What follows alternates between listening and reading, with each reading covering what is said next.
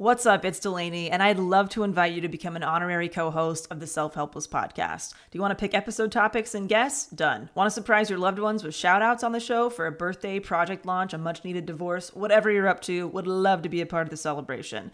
Get your favorite and least favorite quotes featured on the podcast, submit questions for our special guests, and find lots more new features and surprises at patreon.com slash self-helpless. You'll also get added to our Patreon Insider email list to easily redeem rewards via a quick email reply because we know hanging out on Patreon isn't everyone's thing. You can also opt out of emails if you prefer to be a silent supporter of the show. And don't worry, we do not Scrooge McDuck these contributions. 100% of proceeds go directly to operating expenses that make this weekly podcast possible and available to all. Learn more at patreon.com slash self-helpless or simply click the link in this episode's description.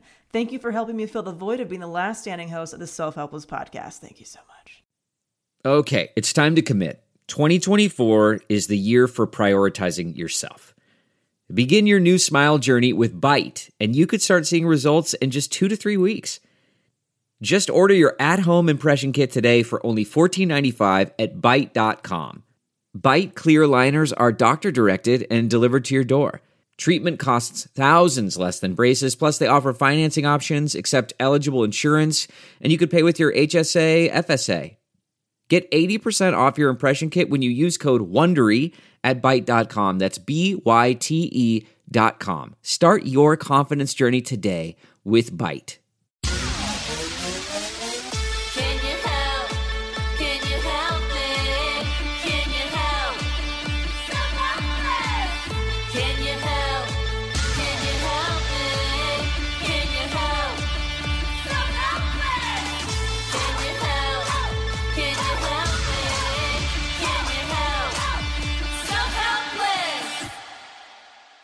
Hey everyone, welcome to another episode of the Self Helpless Podcast. I'm Delanie Fischer, and today we have a phenomenal guest. It's my cousin, Karyn Trowbridge. She is a palliative care social worker, wife, mom, and loves a good vodka while she watches her favorite TV show, A Million Little Things. Karyn, during this episode, shares how she navigated her grief after the loss of her daughter, Olivia. She talks about how it changed the way she thinks about death, what has helped her cope, and what doesn't help at all, how this experience has changed her as a person, what this loss feels like compared to other losses she's experienced, how people treat her when they hear that she has lost a child, and what she wishes people would do differently, how she responds when people ask her how many kids she has, how this affected her marriage how she explained the death of her daughter to her other daughter, who was a toddler at the time. This episode is very raw. And if you are not able to hear about this kind of loss or this kind of grief, this just might not be the episode for you, or it might not be the episode for you right now in this moment. Okay, here is my conversation with Karyn. Thank you so much for being here at my dad's house on a Friday night at 10 p.m. I can say I don't think uh, I've ever looked better for an interview. oh, thank you for having me. I'm excited to be here, even if it is 10 o'clock at night. But hey, that's what happens when you have kids. So we made it happen. We made it happen. And uh, we put a little uh, lipstick on for everybody. So it looks like we put a tiny bit of effort into it. yeah. And I had lipstick. and I had to borrow Delanie's headphones, which had earwax in them. Bitch. I, Cam and I share those headphones. So I am going to blame him for the wax issue. well, But they're we gross. did get it out with the tip of a pen. So This one right here. oh. oh gosh, let's get into it, shall we? Would love to hear if you have a favorite or least favorite quote or saying or anything that comes to mind. Yeah. So, um, favorite quote. It's actually, I think, a saying. Um, authors anonymous. So, it's very personal to me and the topic. Um, and it's an angel in the book of life wrote down my baby's birth and whispered as she closed the book, "Too beautiful for earth." That is something that um, I just I really love. Hmm. And where did you first hear that, or how did you find that? So the story behind that is when we first found out about our daughter and um, what we were about to go through. I, you know, was googling support groups things like that and i came across baby center and in one of the like chats i guess with other women who were um, either had gone through this or going through it um, had shared that with me and i loved it so much it's kind of what it was almost like it brought me to reality like you know this is this is her story and i just wanted to help share it like i was given the opportunity to share her story Mm, That's really nice. Um, do you have a least favorite quote of any kind? Um, it's not really a quote. It's a saying that people say often, and it's "You're so strong." I can't Oh. stand that shit. Like I'm. I'm not. I I, don't always want to be strong. Yeah. Well, what? Okay, so when you when somebody says that to you, how how do you feel about it? Like, what's your immediate reaction, even if it's just internally? Annoyed. Like I There's some like almost as if um I don't get permission to not be strong. As if not being strong is a weakness. Like, does that make sense? Yeah. So by t- constantly telling someone, "Wow, you're so strong, you're so strong," you know, no, I'm not. I'm human, and this is life, and I'm just dealing with life. I'm nobody special.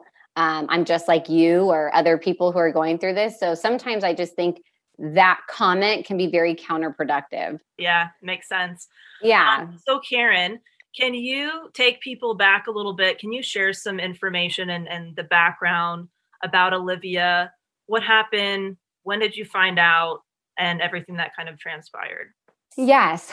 So, um, and I just want to thank you for, you know, giving me the opportunity to kind of share my story about Olivia. Um, I wish my husband could be here with me, kind of sharing it, because really it's our story together. Um, so, my daughter, Olivia, her full name is Olivia Tinkerbell Trowbridge. Um, actually, it's Olivia Michael Tinkerbell Trowbridge. Um, she was born with trisomy 18. It's like a very rare uh, disorder that causes severe developmental delays um, due to an extra chromosome 18. So, a lot of times, um, it's also known as Edward syndrome. Long story short, trisomy 18 is um, it's fatal. It's a terminal diagnosis. So, when we found out about Olivia, I was about 22 weeks. I was halfway through my pregnancy. And what what prompted this is I had an amniocentesis done because I just had this like really I just had this feeling like I really wanted to know if she had something called Fragile X because I'm a carrier for it. So um, I have an older daughter, Quinn, who I didn't do the amnio with, and I have a younger son, Patrick, and I didn't do the amnio with him. But I was really adamant about getting this test done with my pregnancy with Olivia. And so I did that test about 20 weeks. Um, it took about two weeks to get the results. And I will never forget it. I was at work when I got the call from our OB, and she wanted to tell me the results of the amnio. So I left my desk to go into the huddle room, and I will never forget it. I was by myself at work, sitting in this bare room when she said, I'm so sorry uh, your child was di- has trisomy 18. And my initial reaction, I didn't know what trisomy 18 was. I thought she said Down syndrome. Like that's what I was thinking when I think of trisomy. And I remember my exact words still to this day were, okay, Down syndrome, that's cool. We can do that. Like we can deal with that. And um, she goes, no, not Down syndrome, trisomy 18. And then she went in to explain what that meant. And honestly, at that point, it was a blurb because she started talking about, you know, you could terminate the pregnancy. And I'm just like, why is she saying that? Why is she saying this? Because I didn't know what trisomy 18 was. And then she said, you know, this is not curable. This is a terminal diagnosis. And then um, I just remember I was like, okay, I have to go now because I'm at work. And I left, I, I just left work. Like I just left, I walked out. Yeah. And I remember I was driving home and all I could think about was, what am I going to tell my husband? What am I going to tell Sean? Because I was by myself. I just think in hindsight, that might have been a good conversation to call your patients into the office and have that news be told to each other. I was alone with nobody. And um wow, I haven't said that out loud in a long time, sorry. I that kind of makes me emotional. okay. Um go go. Yeah. Let it. out. so so I get like halfway home I'm driving and I call Sean and I'm hysterical. And he's like, "What? What's wrong? What's wrong?" And I just said, our daughter has trisomy 18 our daughter has tri-. and he's like what and he kind of was like it's okay it's okay we'll figure it out and then i park i got off and then i parked and i kind of pulled my thoughts together and i said no like she's not going to make it we're going to lose this baby and um oh my gosh i can't believe i'm getting. Right. um because i talk about her so often but not this part of my my journey Yeah. um, I haven't heard any of this before. yeah.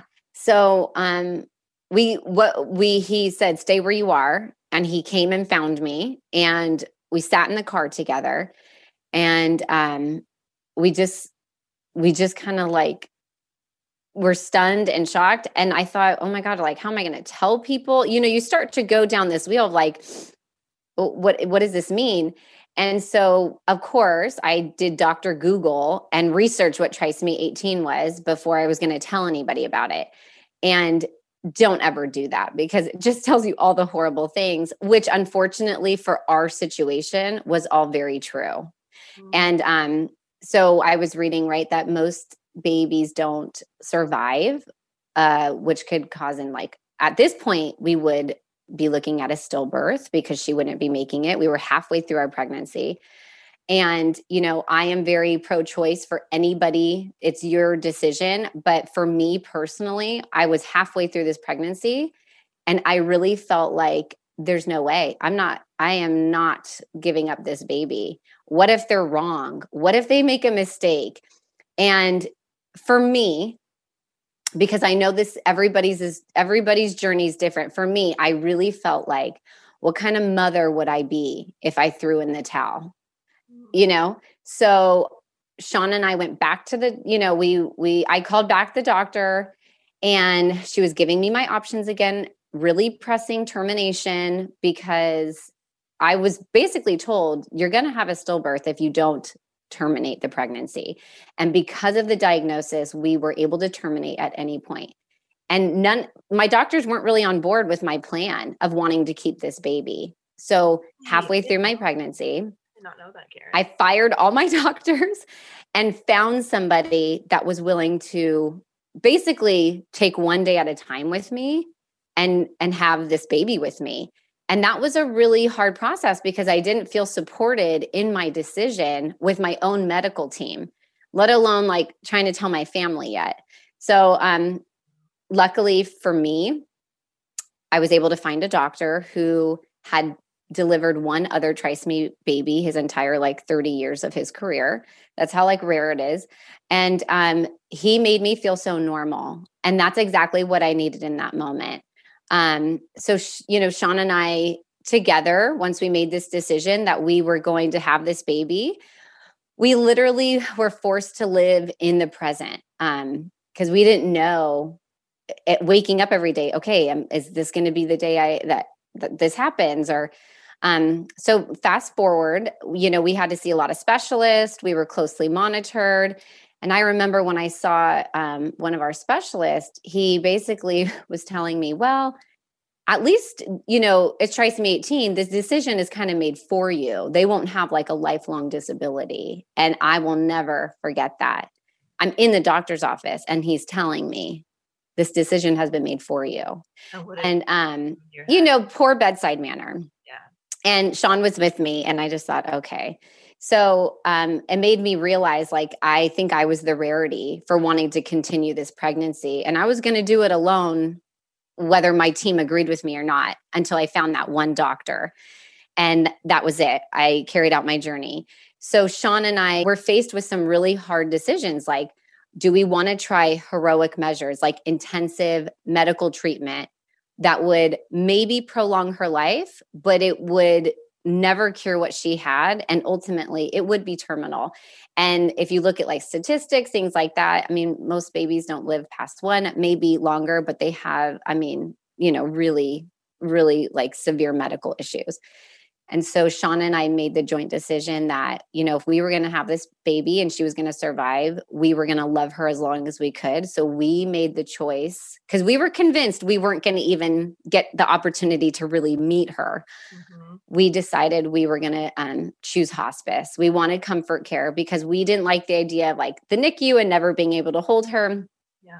So week after week, she was still hanging in there. And, um, you know, I was very, I wasn't secretive about my pregnancy. It was very obvious. Everybody saw that I was pregnant, but I um, picked and choose who knew what was going on because I wanted people to still celebrate her. She was somebody still worth celebrating. This was a baby that was going to come into our lives. And no matter how long she was going to stay for, she was making a difference in our life already. And so, um, you know, sometimes someone would be like, Oh, how far along are you? And I would tell them, and I'd be like, Yeah, I'm so excited. I can't wait. And then my closer friends would be like, How are you doing? And I'd be like, You know, I'm okay today. Um, because I still craved that normalcy. I needed that for myself to be able to cope. And it didn't, you know, it took me years to figure this out, but I realized as soon as we found out about her diagnosis, I really was grieving the loss of my daughter before she was even gone. So, um, we had a that's a lot of grief to like wake up every day not knowing if this was going to be the day. And you know when we told family some people just didn't really understand that you know i think part of it was they didn't understand the diagnosis and they didn't understand why we weren't choosing like really like heroic measures why we weren't we weren't going to do that. And it was hard to have to go through this and then also educate people on this isn't going to change her situation. Um so we made it to full term and then um we had her and she was like she was here. Like we were like nobody knew what to do because we had been prepped the whole time. We were going to either have a stillbirth or we were going to have a baby and then she would probably pass within a few hours. And that little girl lived 16 days and we got to take her home and we loved on her. And um, it was the hardest 16 days of my entire life. A lot of crying a lot of laughter. Um, i mean i was very selfish selfless in the sense that anybody that wanted to come and meet her i allowed it i welcomed it. When i really could have just wanted to keep her to myself but i wanted people to know her. I wanted her to have a life of love That's not just the sound of that first sip of Morning Joe. It's the sound of someone shopping for a car on Carvana from the comfort of home. That's a good blend. It's time to take it easy, like answering some easy questions to get pre qualified for a car in minutes. Talk about starting the morning right. Just like customizing your terms so your car fits your budget. Visit Carvana.com or download the app to experience car shopping the way it should be convenient, comfortable.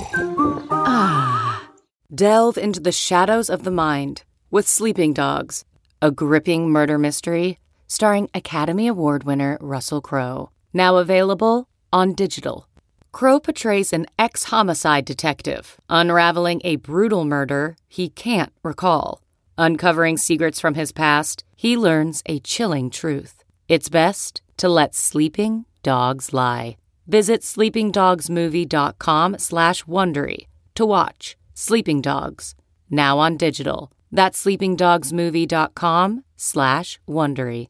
and um, you know during my my grief process like i said um, it started way before i even lost her because i was grieving the loss of what i thought my child was going to be like and you know what she would look like and um, what her because when you're pregnant you start to plan all that stuff their name everything what they're going to do in life and then it was kind of like it was ripped away from me um, and it really changes your perspective on what's important to you. And so um, you know that that was a really difficult time and i remember there were days where i really struggled and then there were days where i laughed and i thought well whatever's going to happen is going to happen. So when, when right before she was born um, we went and saw a priest because sean wanted to know how to baptize her and you know because we are catholic um, and the priest said something to me that i'll never forget. He said olivia's already a saint and she is getting or teaching you and sean to be saints like because we were going to be doing this journey with her. And it always resonated with me and i just loved it so much. And um you know when when she came and we had hospice and all the nurses come you know that whole process was really difficult like we because we knew every day was such a gift and it was precious and i remember um, I was part of the baby center, like some of the support groups on there, and they would say, still live your life with her. Take her to breakfast, take her, do all these things with her. Cause I was so scared. I was like, no, we're going to stay home. Yeah. And then when we really started to live with her, we got so, we got used to caring for her. And the longer she stayed with us, the harder it was becoming because I was like, oh my gosh, I'd wake up every morning not knowing. And then she would still be here and um, the day before she, the day before she passed away, um, we had taken her to the pediatrician, and you know they were like, "Wow, she's doing really well." She, you know, and we chose not to do anything heroic. And um, Sean and I had started to almost change our minds. We were like, maybe we really should look at like heart open heart surgery for her. Maybe we should. And that next day, the nurse came out, and that's when she said, she really thought that this would be the day that she went. And so we had anybody that wanted to come and say goodbye and that you know do that. And then we took that night for ourselves and i remember i was like not willing to put her down. I didn't want to. I felt like i didn't want her to be alone in that whole process. And um you know she it was such a wild night because our 3 year old was like acting goofy and and just being all over the place she went to bed late and then, you know, I gave the girls a bath and um, Quinn went to bed. And like 30 minutes later, we were laying in my bed. I had her in my arms. And our, we kept watching One Tree Hill. That was like our show with Olivia. Every time we were like, okay, it's One Tree Hill time.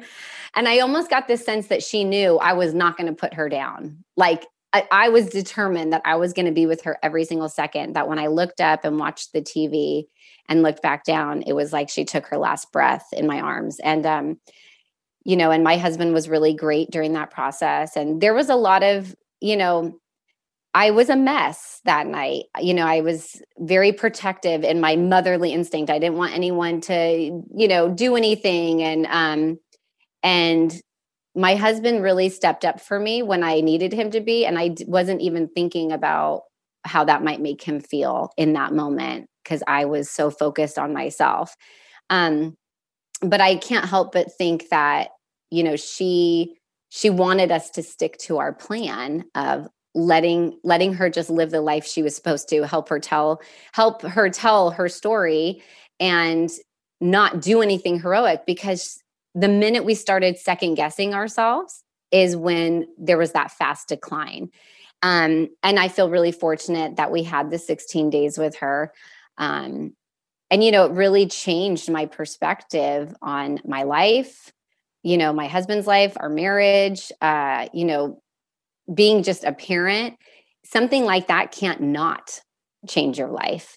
And I just remember it was hard but at the same time in a strange way i felt very grateful that like i got to be her mom and that i chose not to give up on her. And then she was here and we shared her with everybody. I remember people came out from like all over the like oh my church is praying for you you know because news gets around fast where we live and um, every day on Instagram, I like posted a picture of her. Day one, we sang, you know, this. Day two, we sang to Justin Bieber today. Um, I really made every single day like fun with her. And because of my daughter, I needed to have, I needed for her to see that. Like, that is kind of our story leading up to the grieving process. Um, I decided that I, you know, really needed to figure out what made me happy.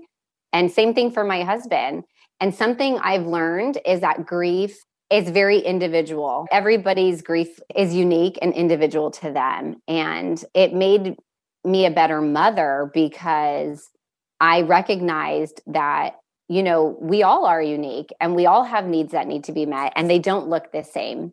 And so my husband, I think, really respected my grieving process. And I think naturally I really respected his, which is why I think we survived this this really tragic heartache. Um, you know, it's not easy to wake up every day not knowing if your daughter is going to make it and still have a really wonderful marriage um, or still have your kids smiling, even when it kills you inside. Fast forward now, the things that people care about, I don't. I don't care about like the littlest things that most people do. I care about the bigger things, or just like I appreciate every hug, every I love you. Um, most people take that for granted. And i'm not saying that you know i don't i don't fall back into those patterns but i really recognize that life is so short and i just don't have time for like the little the little drama um that maybe most people feed into. And and i think because of my experience um i have a closer circle of friends that accept my family accept our story and don't look at me differently um, and in time over the years, I've actually found sharing my story about Olivia has actually helped. Uh, it's been very healing for me. Me and my husband, I'll share. This wasn't our first loss. There's so many forms of grief that people, you know, don't always recognize. Uh, my husband and I had three miscarriages. Um, we've had six total pregnancies, three miscarriages, and a child loss. So we have two living children. And every single time it's hard. One is not harder than the other. Like losing Olivia wasn't any more harder than losing our first baby at 12 weeks. Um, because you hear the heartbeat and then you have all this hope and then it's like ripped away from you. So I just, you know, encourage people that nobody's story is worse than the other. We all experience grief and it is very, you know, it's specific to us and that is okay that we share that grief with others you know i think sometimes people think that they don't want to tell me something because it's not as bad as mine um, but i don't i just don't think that's true if that makes sense Yeah. Yeah. Well, first of all, thank you for sharing all of that. I can't believe it's my first time hearing so much of that information. Right. And that's the thing I want, you know, other people to know too is sometimes when I talk about Olivia, I actually focus more on the it sounds morbid a little bit, but like the dying process versus the leading up to the whole situation. And you know, there was a lot of details I left out, but you know, for the sake of time. Um, but I, for myself, realized I think that's why I got so emotional because I don't really go this far back into my story about where I was, you know, and I talk more about her, us losing her and the role I played, the role Sean played in in her dying process. Um, and so for me, it, it was kind of nice to share that because I don't really share that very often. And I actually realized for myself, ooh, I still got some healing to do on that end. Mm. Well, I'm going to call myself out for a second because I feel like most people, or a lot of people, and I'm speaking about me, you know, death and talking about death can be uncomfortable. And you get nervous and you get scared to trigger the other person or hurt them or re traumatize them by Mhm. asking. And it's like, gosh, if Karyn's having a good day, I don't want to ask her, hey, are you doing okay? Do you still think about that constantly? You know, like you, I think from me, it's like, oh gosh, I just, um, I just remember seeing you uh, shortly after and you had made a really actually you had made a really dark joke in front of grandpa or something. And i was like oh, i'm so glad that like my cousin is still my cousin because i was like oh gosh this is really going to sorry. I don't want to cry. This is not shit I, I was trying not to cry because i don't want to um, direct attention to me Yeah, what an attention whore. i know i am such a slut this is my journey. this is your shit and your grief. Um, but I remember being like, I know this is going to change you forever. And I feel like so many people don't like come back. Like I feel like so many people, their kind of light is kind of gone or like really dim or something.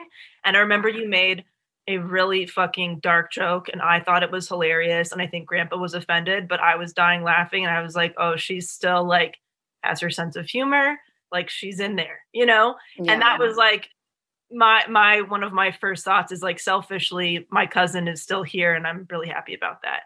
Um, no, I, I agree with you. I think um, people do get lost and they fall into a really deep depression. And um, and not saying that I did or didn't. I I will say I think I have really good uh, use of coping skills, and that is something you know. You talked. You said that people feel uncomfortable talking about death or asking if somebody's okay on a good day. Um, it's very true. It's so true. It is so true because death is like a taboo subject. You don't want to talk about it. Oh no, no, we don't talk about that person. Don't why do you have frames up in your house of that person? Like it's not okay to recognize that someone died. Uh, it's part of life. It's a natural part of life. We're all technically dying right now. Some people are just ahead of us. After we lost Olivia, I didn't want to go back to work right away. And I remember my doctor saying, Well, I'm only going to um, extend your leave if you're willing to go on an antidepressant. And I thought it had been six weeks. And I thought, why is it not normal that I'm still grieving my child? I, she just died six weeks ago. Why are you trying to shove meds down my throat? Because he thought it was weird that I was going to the cemetery every day. Because that was something that I did when I was when I was grieving and healing. I was going to the cemetery every day to put flowers and spend time with her because I needed that for myself. It was my way of coping. It was my way of taking care of myself. And I was going to be damned if some doctor told me that that wasn't okay and that I needed to medicate myself. I mhm. think that's part of our culture. Everything should be fixed with medicine. Like it's not, we're not allowed to talk about death. And I think that's what drove my passion to want to do a career change. You know, uh, end of life is really beautiful if you allow yourself to explore that um, and be a part of that. It's really a privilege to be a part of someone's end of life journey, even though it's really sad. It's very sacred and it's a privilege. And so, you know, I I did do a career change. I went into palliative care because I wanted I wanted to be able to explore that with other families and let them know this is normal. This is okay. Um, you know so i always welcome i don't i i welcome people to ask me how i'm doing. If anything it, it shows that people care. I think it's harder for me now looking years back. So many people gave me so much attention. Oh my gosh i'm so sorry for your loss this this. And then two months later it was like i didn't exist anymore. You know olivia didn't just it just doesn't the hurt doesn't go away. It's okay to still ask people how they're doing um yeah. yeah. You mentioned obviously how this has changed you, but did losing Olivia make you view death differently? Whether it's the way that you feel about it for yourself or just in general, would love for you to expand on that if you can.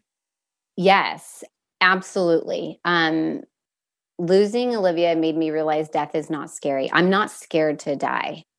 Um, and that sounds weird. Uh, I'm not scared to die because I look, I almost like look forward to the day that her and I get to be together again.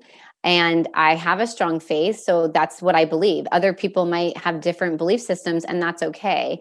Um, it helped me realize that this really is a part of life. Like hardship is a part of life, and death is included in that. And, you know, my perspective on death is I really value now my own life and my kids' life more than I did before. And um, this will be the hardest loss I will ever encounter. You know, you're not supposed to outlive your child, and I did. And anybody after that, um, it just will never compare. Were there any challenging dynamics in your inner circle when people found out that Olivia's time was limited? You kind of mentioned that some people were not understanding the diagnosis, some people maybe were having a trou- trouble coping. Can you give some examples of what that was like and different reactions and stuff? Yeah, I think it was really hard for me and my husband to feel like we were trying to grieve and cope while also taking care of other people because they didn't understand why we were making the choices that we were. It's not easy listening to family or close friends tell you what they think you should do when they're not the ones really in the situation. And um, for the sake of people's privacy. I won't name names, but you know, it happens. that, damn it. And, and they might honestly, they might listen and be like, I wonder if it was me. And it probably was you, bitch. I'm. I'm, just kidding. I can laugh now. I can laugh now. Yeah. But um, no, but really, you know, I remember ha- feeling like I had to take care of other people's feelings, trying to take care of my own. And because they they think they would have done this or that or why aren't they doing why aren't they having surgery? Why aren't they putting them in the nicu or they can eat look i'm going to bring this person to the house so they could do this. Um you know I, didn't need someone to educate me. I needed just my family to support me and my decisions. And um although yes my family was incredibly supportive um i don't think they realized in that moment what some of these things that they were doing, how much it actually was affecting me and my husband. But in some ways, I am very grateful that that happened because it made me and Sean that much closer and united in our decision. Like from day one, Sean and I were on the same page and nobody could change our mind. Yeah. What has helped you the most, if anything, during extreme waves of grief? And what has like not fucking helped your grief at all? Okay. So I feel like it's kind of counterproductive being around, it sounds so strange, but being around other people who have a child Olivia's age actually can help me in times of grief because I almost look and picture like, oh my gosh, this is what she would have been like. And sometimes I just need that for my soul to to have that giving myself that moment and permission to feel it and be present with it. But then I can backfire on me because then I get more sad, but not all the time. It just kind of depends on the mood I'm in. So so sometimes I feel like I need that for myself. And then other times when I'm not ready or open to it or wanting it, it can hurt me more than I need. Like, do you get what I'm saying? It can hurt me when I'm not in that space to want it. Um, so it's kind of like counterproductive. But I will admit that watching other kids Olivia's age really brings me a lot of joy. And um, you know, I'm kind of fortunate, like some of the people in my life, they have daughters named Olivia. I have two sets of friends that do, or anybody that's really we've gotten close to or has had some sort of impact, they always are connected to somebody named Olivia. And I just find that fascinating and almost a sign that she's just kind of around or that person's coming into my life for for some reason. Cam's sister's name is Olivia. Mhm. See what I mean? like Yeah. CarMax is putting peace of mind back in car shopping by putting you in the driver's seat to find a ride that's right for you. Because at CarMax, we believe you shouldn't just settle for a car, you should love your car. That's why every car we sell is CarMax certified quality so you can be sure with upfront pricing that's the same for every customer. So don't settle. Find love at first drive and start shopping now at CarMax.com. CarMax, the way car buying should be. Okay, picture this. It's Friday afternoon when a thought hits you. I can spend another weekend doing the same old whatever, or I can hop into my all new Hyundai Santa Fe and hit the road. With available HTRAC, all wheel drive, and three row seating, my whole family can head deep into the wild. Conquer the weekend in the all new Hyundai Santa Fe. Visit HyundaiUSA.com or call 562-314-4603 for more details. Hyundai, there's joy in every journey. And how how many years has it been, Karyn, since Olivia passed?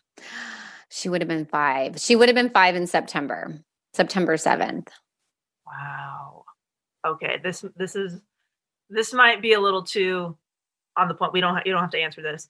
Um, you have a sister who has a child that age. What is it like having somebody in your family who has a child the age Olivia would have been every single year?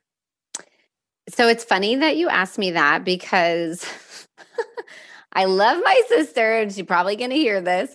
Um, we actually have been pregnant every pregnancy together, um, which is kind of strange, like almost a couple weeks apart. And um, after Olivia passed away and I met her son for the first time, she said to me, does it ever make you sad when you when you look at you know so and so i won't say his name because i don't know if she wants me to. But honestly it doesn't. And i don't know if some of that is because she has a son. So i don't know if some of it is like i don't really look at it the same because i can't i can't relate to I can't relate to it. I I feel like I'm affected more by my friends who have daughters that age than my own sister. Um Yeah, that's so interesting that the thing that can help you at times is also the thing that can hurt you at times. That's really int- I was not expecting that kind of answer. it's almost like when I need it, it fuels my soul and it makes me feel so good and happy. But then when it's in front of me and I'm not in that mindset to want to see it, because maybe I'm having a harder day, that's the part that gets me. And you know, I think I mentioned it earlier, you know, grief is not linear. There, you know, there are five stages of grief. Um, you can have multiple, you, you could be in multiple stages at once, you could skip around. And, you know, people think, oh, her birthday must be so hard. Christmas must be so hard. Mother's Day must be so hard. For me, I'm not saying other people, it's actually not. It's the random Tuesday that I wake up and I'm just feeling really sad, or it's the days prior coming that I start to feel myself be like, oh my gosh, I, I don't know why I'm feeling so moody. And then I realize, oh, because this date is approaching, but it's never actually an important date.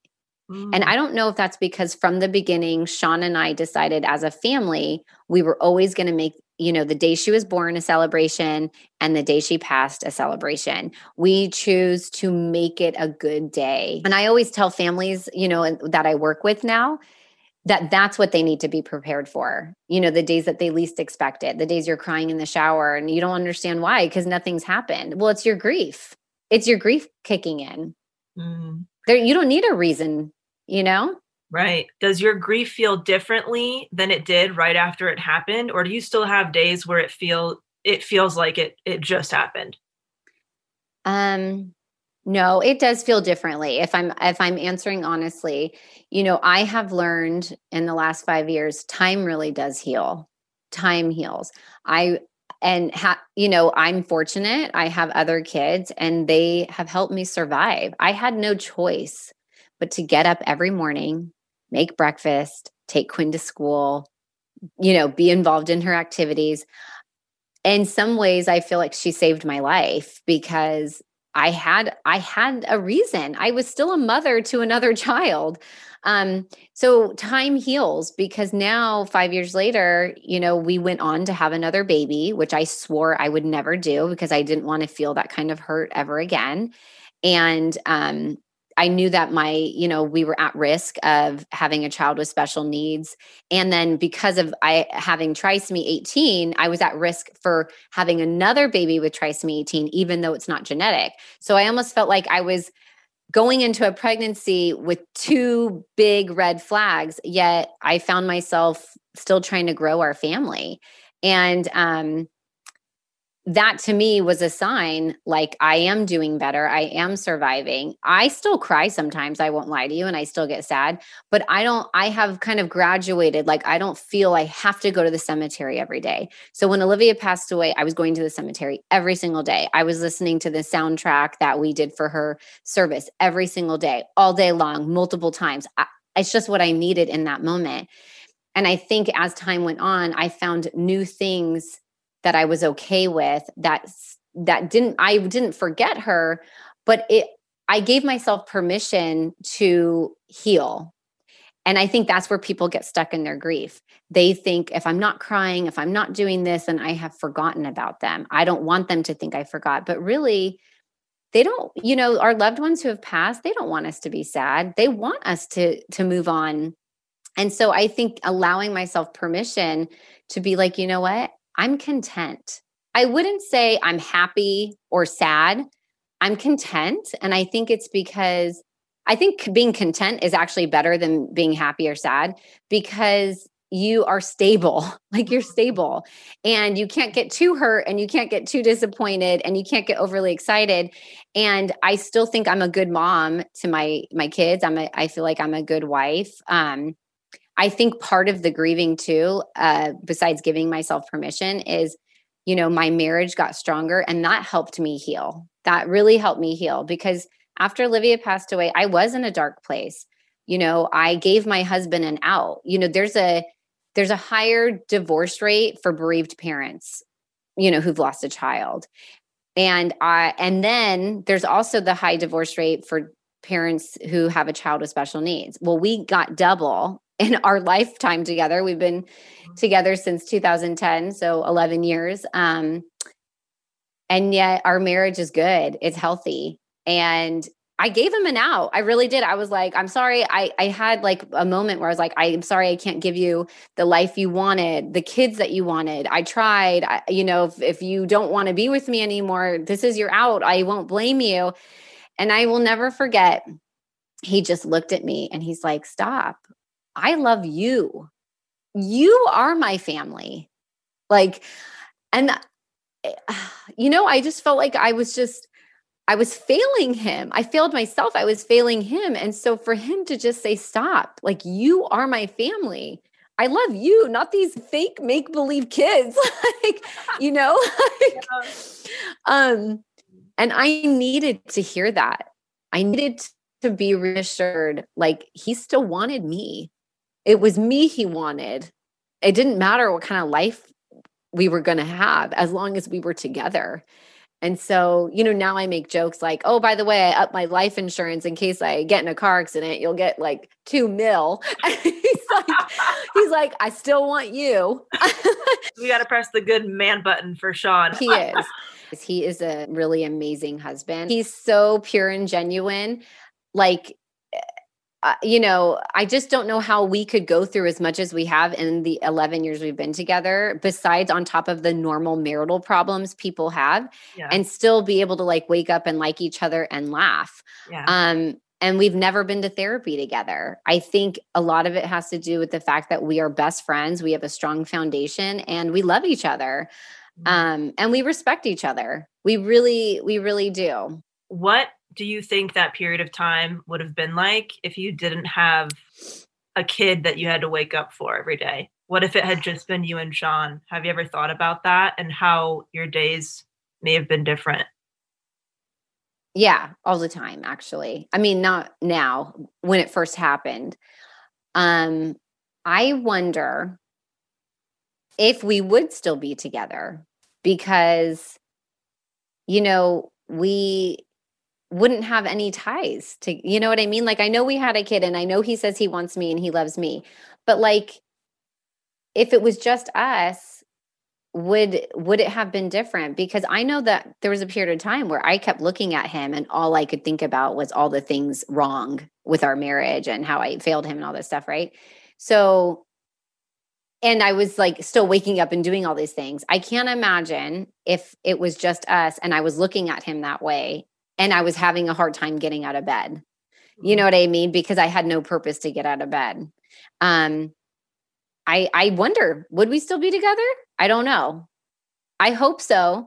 If we were, I do not think we would have had any more kids. I think if Olivia was our first pregnancy, I really believe we would have just been like, hey, let's travel, let's have fun, and just be content with that. Yeah. That's really interesting. Okay, so right now, at this period of time, we are uh, amidst grief of from losing our grandpa just a Mhm. few weeks ago. Yeah. How does that grief differ from the grief of Olivia?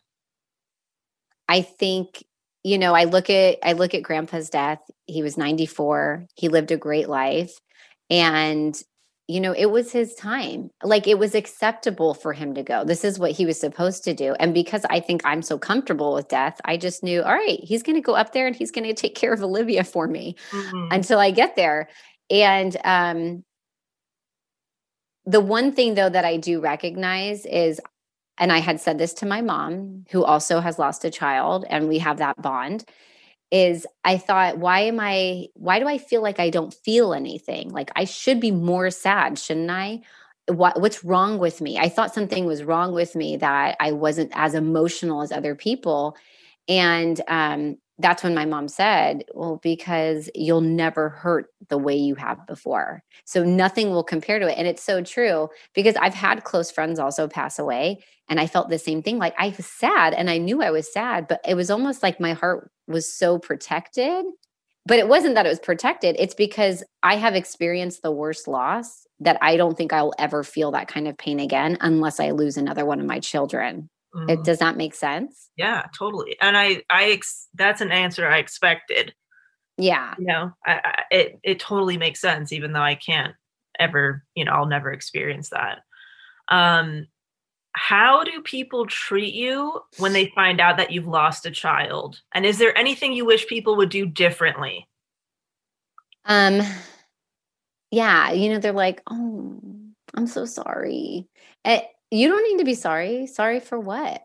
I'm not sorry. I I mean, I say that because I'm not. Like this was her life and if anything, I I thank you for asking about her. You know, I have a hard time when people tell me they're sorry. And I know that's a really common response to people um like when they find out about me losing a child.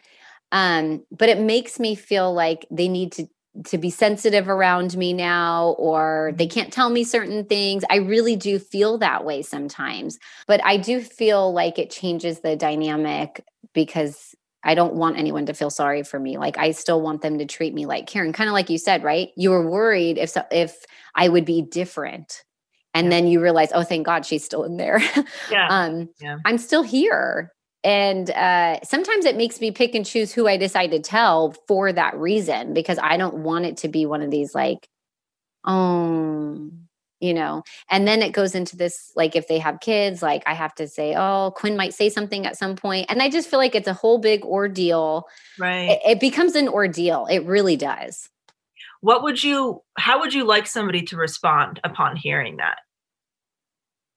Um, great question. And I think, you know, just just recognizing like that must have been hard. Like instead of saying I'm sorry, maybe just recognizing like, wow, that must have been really difficult for for you and Sean. Or ask me to share a memory. Like say, you know, ask me to share a memory. I think putting it more positive versus more um like giving me sympathy uh, the sympathy makes me feel worse. Asking me to share something about her makes me feel better. And i, I think the more comfortable people get with talking about death um, and i realize too it's it's other people who are not comfortable with it versus actually me. I don't mind talking about it um, and so i think that that would be good moving forward for people to just say well tell me about her. What is she like? Or what was she like did you guys in that time like was there anything important that you guys did? That's nice because it's allowing me to share my daughter. You know i don't want her to be forgotten. Just like if you were to lose a parent that doesn't mean they didn't exist. You don't all of a sudden say oh i don't have a mother. You know what i mean? Like of course you had a mother. And i think we need to normalize that as a society that it's okay to you know it's okay to be comfortable to talk about this but you know people aren't Right. So, what do you say when people ask you how many kids do you have? This is hard. Whenever anybody asks, I dread that question, to be honest. I dread Yeah. it because I feel like I never know how I'm going to answer. Sometimes I say three, sometimes I say two. I always feel guilty when I say two because I feel like Wow. I'm hiding the fact that I had a child who died. Um, but at the same time, when you say three and they know you, they're like, well, who, Quinn, Patrick, then I have to go into the whole story. So I pick and choose when I decide to tell people or how I answer, depending on if I want them to know my information or my my story and how much time we have. Because usually it's a whole ordeal. Like they want to know, or um, or sometimes I, t- this is my favorite story. When I was pregnant with Olivia, someone asked me about like my pregnancy. And for whatever reason, while I was getting a pedicure, I decided to tell her everything. this, poor, this poor woman was like, "Oh my I god, don't I'm get paid enough for this shit. I, she's like, I, I'm so sorry. And I was like, and then I realized, oh my God, I just needed to talk to somebody that wasn't family. And she was the chosen one that day. yeah. And her face was horrified, horrified. Um, it made me feel good, but she, I think I enjoyed that she was so like weirded out. but anyways, so I that's a really difficult question. It really just comes down to I think the vibe of the person asking me. Right. So, how did you explain the death of Olivia to Quinn, who was three three at the time? Yeah, she was 3. How did you tell her and Okay. make it make sense for her? So we were very honest, Quinn, from the beginning. Um, and I've learned throughout, you know, in time, things that, oh, I shouldn't have said and what I could have done better. But I was very honest with her through all of it because, you know, we took Olivia home. She was on oxygen and she was seeing everything. This was her real life. And so I just kept telling her that, you know, we were going to church a lot at the time. And uh, I just kept telling her, oh, you know, like Olivia one day is going to go to heaven, but not you. You're going to be really old when this happens. Just kind of prepping her. And then um, we had, when we had hospice, a social worker gave us a coloring book. It's like a talking about death. Um, I have to look up the name of it to go over with Quinn that kind of explained, you know, death in simple terms. And I learned that you just need to be really simple and clear with children and it's okay to use things like you know olivia died you you know she's you know she's in he- whatever you believe in she's in heaven. And that means she's not going to live at home anymore.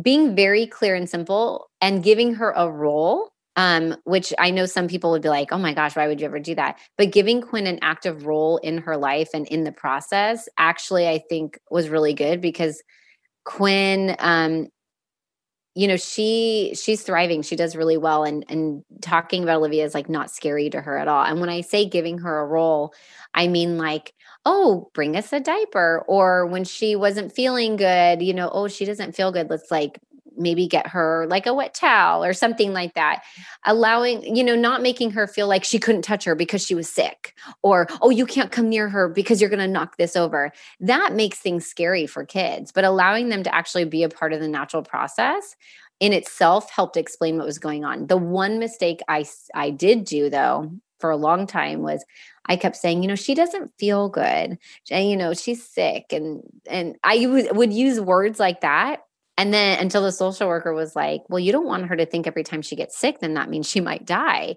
So you realize, you know, you have to be careful sometimes with your word choices, which is why, you know, research recommends you keep it very clear and simple and use real terms like death or died. Um, and then she, Quinn was the sweetest after Olivia passed away.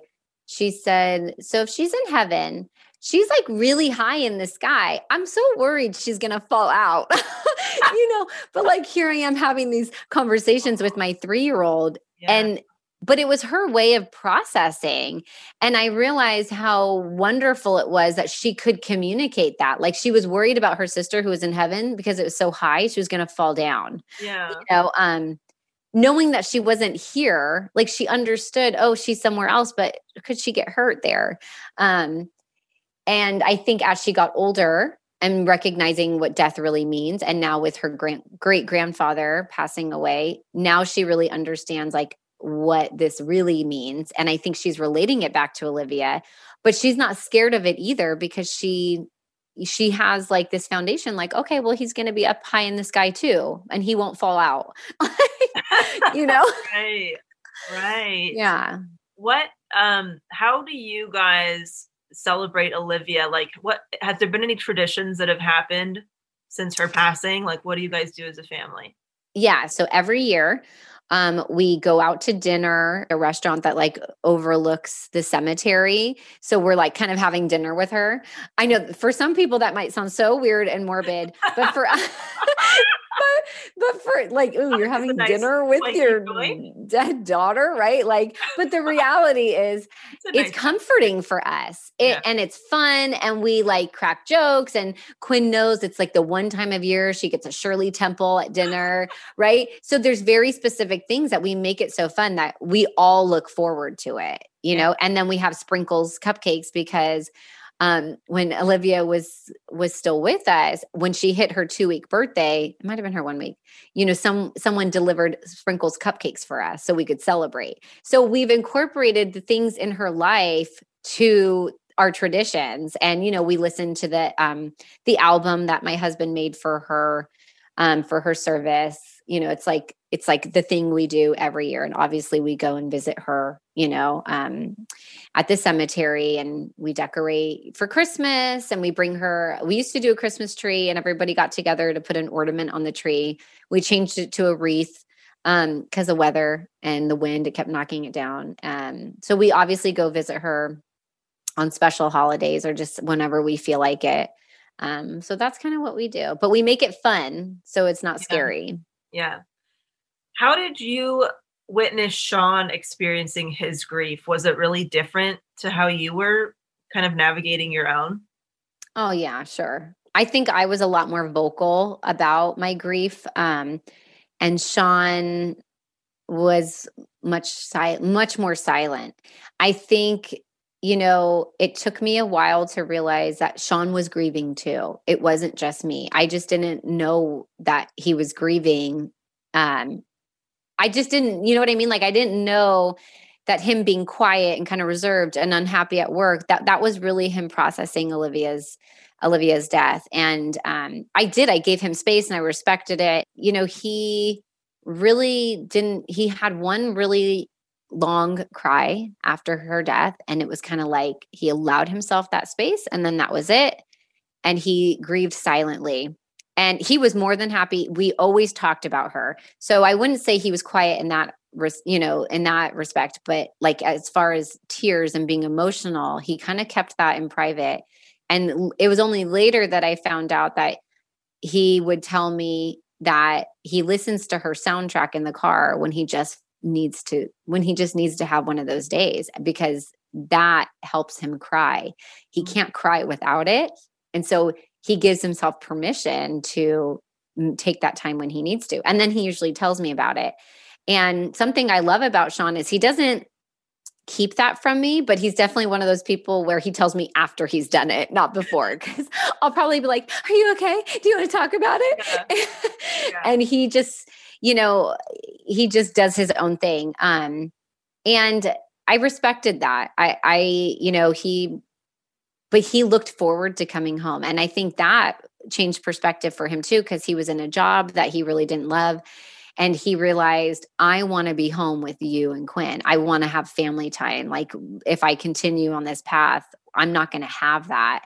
And we're going to be living separate lives. He worked nights i worked days. We barely saw each other and so um you know he went to counseling kept it more work related but i know that he was using work as his way of of like really processing her death. He didn't have to talk about it. He he did it in a roundabout way that we me and him knew he's going to therapy because he's processing something and we're just going to blame it on work because that's what he wanted to blame it on and that's okay.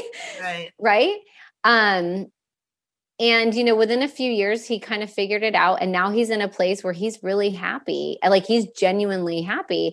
And what's interesting about his grief is i feel bad. I think fathers or men in general or partners if you know people are partners and one carried and one didn't they are forgotten about like people always ask oh is you know the mother if the mother's okay is Karyn okay? Oh how are you doing? Or you you get lumped together how are you guys doing together? Nobody ever really says sean how are you? Are you okay?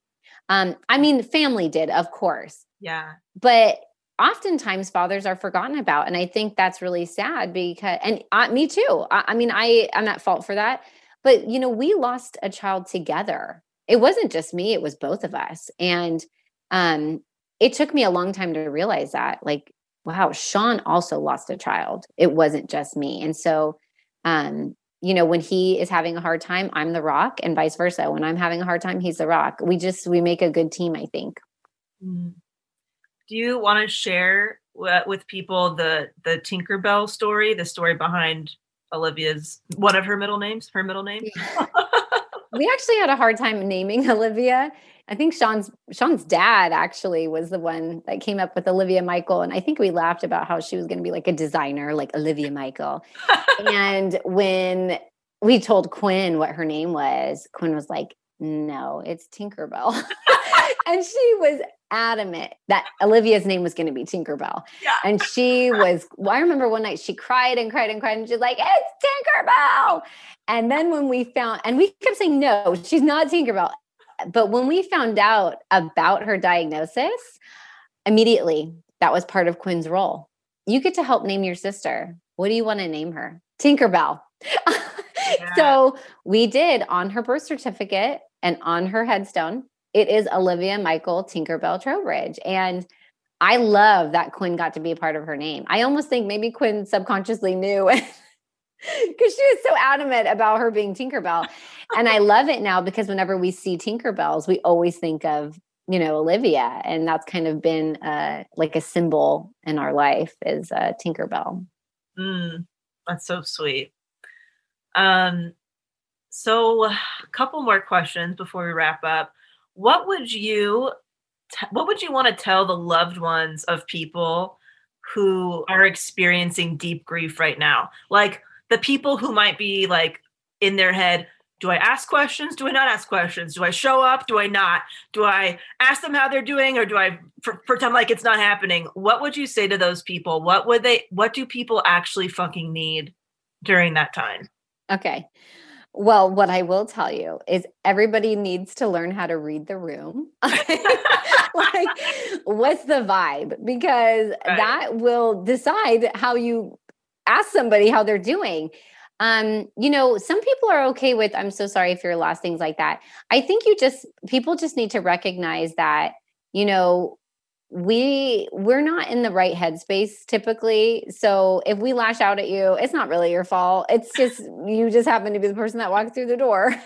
But um but really just be present and show up. Sometimes saying nothing is exactly what people need it's just knowing that somebody is there without saying anything. Definitely don't ignore people. Don't be afraid to I mean, obviously, when you say, How are you doing? What do you, how do you think I'm doing? Like, don't ask me that.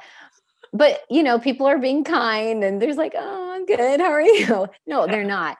Yeah. say things like i mentioned before like oh you know um this is i i imagine this is difficult. Like it's okay to be honest or it's okay to say i don't know what to say but just know i'm thinking of you actually that might be my favorite line i don't want you to pretend like you have to fill the room because it's silent you know that makes it worse sometimes um so just being comfortable with being uncomfortable is probably the best answer I could give. You could just say, just thinking of you or hey, can I stop by? Naturally the the conversation will evolve. We want to know that we're being thought about.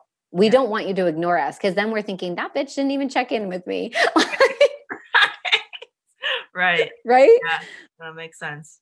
Um, okay, so what would you like to say to the person tuning in right now who is deep in it? They are they are in the depths of grief, something just happened recently, or maybe it's years later and they're having one of those days. What would you tell them? Time heals. It really does. And whatever you are blaming yourself for, stop. Stop blaming yourself because it's not your fault. There are things that are out of your control and you can't fix everything, you know, whether it's a child, it's a parent, a spouse.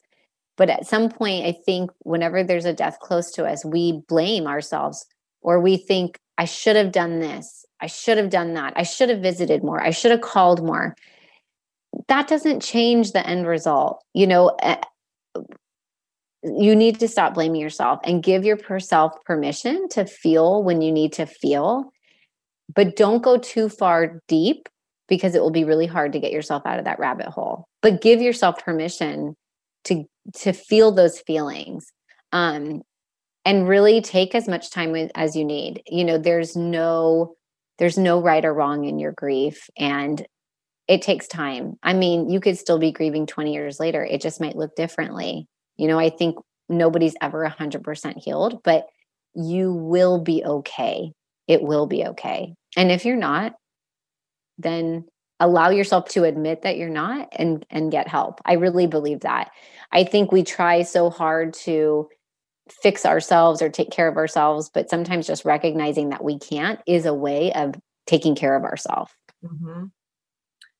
Well said, Karyn. Well, thank you so much for everything that you just shared. I know this episode is going to help a lot of people. Is there anything that you would like to direct people to, whether it's resources or organizations or any information that maybe you have found you found helpful during, you know, these times? You know, honestly, during during this time, uh, the baby center, oddly enough, was really my go-to because I was trying to connect. I needed to connect with other parents that were going through my exact situation or had been through it. So for me, I, I needed that like a support group, and not just any anyone. I needed a specific one, and so finding it on the baby center was my way.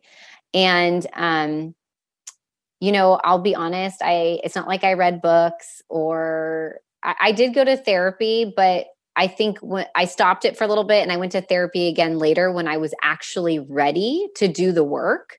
Um, but really leaning on my husband is what helped me get through that time. So the baby center and really staying connected with my husband and being open um, is what helped me. And I really encourage, you know, spouses that lose a child or you know uh, parents that lose a child communicate with each other and respect each other's grieving process because i really believe that that is going to help you get through this difficult time you know um you you're not going to grieve the same so i really encourage that you stay connected with the people that support you Perfect. All right, Karyn. Thank you so much. I'll see you in a second. I love you. love you I just want to thank my cousin Karyn for coming on the podcast and being just an open book with all of us.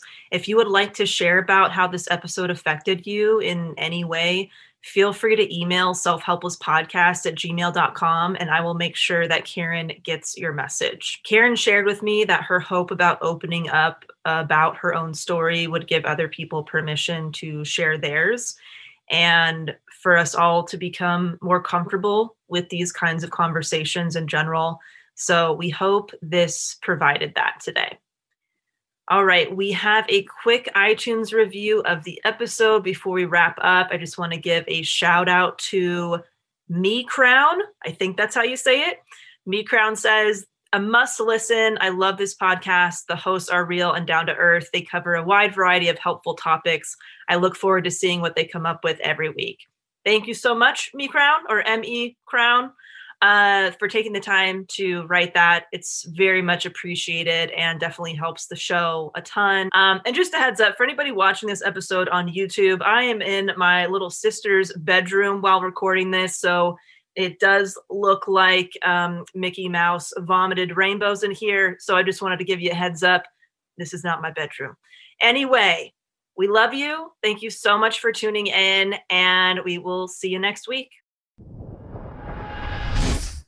Thank you so much for listening to the Self Helpless podcast. You can find our Patreon community, merch, and our individual work at selfhelplesspodcast.com. We'd be thrilled if you shared this episode with a friend, or feel free to post it on Instagram and tag at Self Helpless Podcast so we can repost you and say thank you.